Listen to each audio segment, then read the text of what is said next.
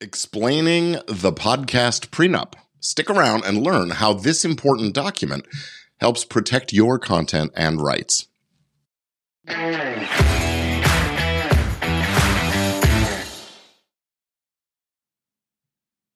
Welcome back to another episode of Legit Podcast Pro, where we navigate the legal landscape of podcasting together.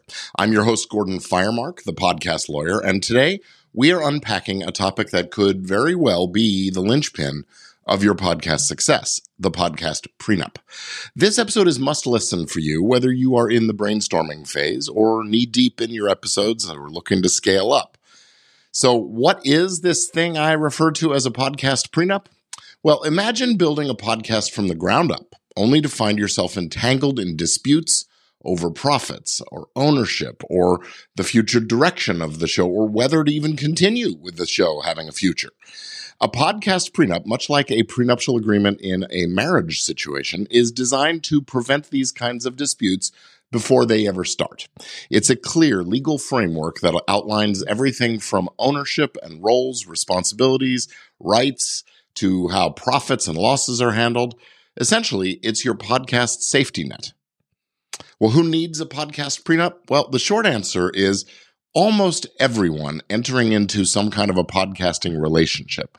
If you're flying solo and doing everything yourself and you're content to keep things that way and keep them simple, well, then you might not need one immediately. But the moment you decide to collaborate or bring on a co host or guests or editors or production assistants or a social media manager or whatever, and especially as you begin to entertain the idea of sponsorship and monetization, a podcast prenup is going to become invaluable to you. So let's break it down a little further. If you are co hosting a podcast prenup, clarifies what happens if one of you wants to leave or take the podcast in a new direction. If you're planning to monetize, it addresses how revenue and expenses are going to be shared. It's not just about protecting the podcast, it's about protecting your relationships and ensuring that the podcast can thrive even through transitions. Now, the benefits of a podcast prenup are many. Uh, it does more than just lay down the law, it sets your podcast up for success. By clarifying the rights and responsibilities, the prenup prevents misunderstandings that could derail your show. It also protects your financial and creative investment, ensures that everyone involved knows exactly where they stand. And this kind of clarity not only helps in smooth operations, but also in attracting sponsors and partners because it shows the outside world that your podcast is professionally managed. So there are a bunch of different kinds of podcast prenups. It's not a one size fits all thing. They'll vary based on your podcast structure and goals and relationships and sort of the internal culture of things. But here are a few of the types that you can see. The co host agreement covers everything from how decisions are going to be made and compensation or revenue sharing to handling those dis- departures and disagreements. But it treats the co host oftentimes more like an employee or a volunteer contributor rather than a co owner. In a co production style agreement, uh, podcast prenup, this is more like a partnership where the parties are intending to be co owners and it addresses the what if questions. What happens if someone isn't pulling their weight? What happens if someone wants to leave or someone dies or becomes disabled and can't participate anymore? Essentially, these are the who gets the house and kids kinds of questions that you would need to answer in a prenup. LLC formation can also sometimes fill in as a podcast prenup. When you form an LLC, you do, after all, enter into a company operating agreement. Now, that document can go a long way to answering the kinds of questions that I'm talking about here, and it can set out the exact expectations of all of the parties. But the reality is, most LLC operating agreements are pretty generic and they don't cover things very well along these lines. So while you can custom tailor the operating agreement, I find it's usually easier to just have a separate side letter agreement to lay out these kinds of things. And that ensures that the owners are also employees of the LLC. So the LLC can own what they create. It can take certain tax deductions and shield those owners from some of the risks and liabilities that could come up. Now, an independent contractor deal memo might be another form because every person who touches your show should have a written contract that specifies what their rights are and what their obligations are because because of the way copyright law works, it's really easy for a hired gun to start to look like a partner or a joint author, a co owner, unless there's clear evidence that that's not what was intended. So, again, a written agreement provides that evidence. Now, guest release forms are probably not something you would have thought of as part of the prenup, but actually, these are documents that ensure that you have the legal right to use the content you and your guest create together, and it protects both you and them.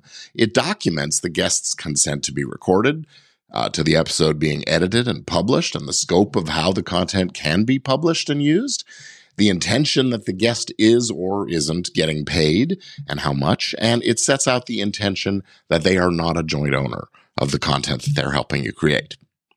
And even sponsorship agreements can be viewed as a kind of prenup.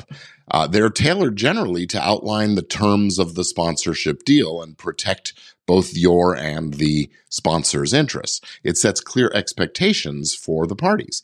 And I've actually seen scenarios where a title sponsor of a show takes the position that because they've paid for the development and the production of the show, they are the owners and that they could essentially cancel the show at will. So a well-written, fully negotiated contract is the way you go about avoiding these kinds of problems. So where can you find more information and templates? You might be thinking, hey, this sounds essential, but I don't even know where to start. Well, fortunately, I've got some resources available for you. I've created a free podcast prenup planning guide. You can grab that by going on over to podcastprenup.com. Pretty clever, huh? And if you are ready to actually create your podcast prenup, I've got templates for several of the types of things I've mentioned over here. You can just go on over to podcastlawforms.com. And of course, if you are more of a do it for me, please kind of a person, well, then reach out to me directly and book a consultation. You can visit thepodcastlawyer.com and click on the consultation button to set something up. So I want to share now uh, a, uh, a, cautionary tale, a story that highlights just how critical a podcast prenup can be. I once worked with a podcaster, actually a network, who, after years of collaboration and growth with their, their show, they had a bit of an issue.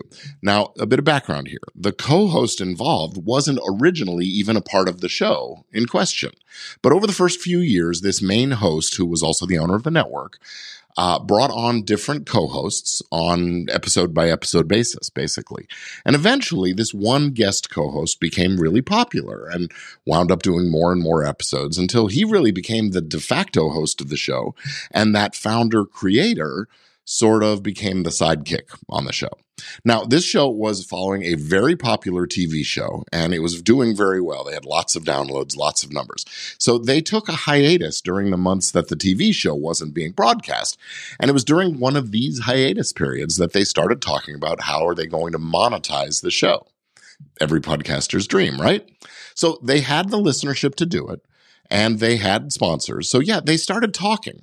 One of them wanted to keep it a tight community and use like a Patreon, a subscription membership kind of a model. But the other one wanted to go with the more traditional advertising, baked in and programmatic ads. And then this got pretty intense in being a dispute. So the original host and the creator, the network owner, decide he decides to be the bigger man. And he eventually sends the other guy a text and he says, Hey, it's your show. So let's do it your way or something along those lines. Well, that co-host now takes this as a declaration that he is the owner of the show. He then locks the founder creator out of the social media accounts and the hosting, and he starts p- making plans to move the show to a new host and a new network, that leaving the original creator, the founder, in the dust. So these co-hosts end up finding themselves embroiled in a big legal battle over the podcast, essentially a podcast divorce. And they didn't have a clear agreement, so they ended up fighting over everything. The podcast title, the artwork, the content, the revenue, and the most difficult sticking point, the RSS feed. Essentially, that's access to your audience. So now, instead of making great content and serving the audience and making money, they are going through this nasty pod divorce. And when all is said and done, what happens is they've each spent tens of thousands of dollars in legal fees. And in order to settle up, one of them wound up buying out the other for a very sizable sum. And what's really sad is that all of this could have been easily avoided if they had just documented that relationship from the very start with a contract, a co host agreement, or a co production agreement, or something, a podcast prenup. So I really can't stress enough the importance of the podcast prenup.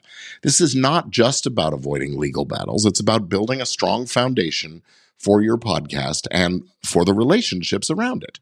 With the right agreements in place, you can then focus on what you love most, creating content that resonates, that serves your audience, that gives you the kind of impact and influence you desire.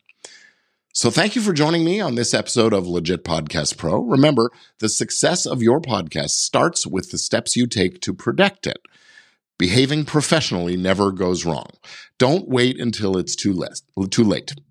until next time, keep on podcasting with confidence and clarity, and most importantly, get your legal protection in order. That's how you achieve influence. That's how you make an impact, and ultimately how you set up to derive income from your efforts. I'm Gordon Firemark, the podcast lawyer, and I'll see you again next time.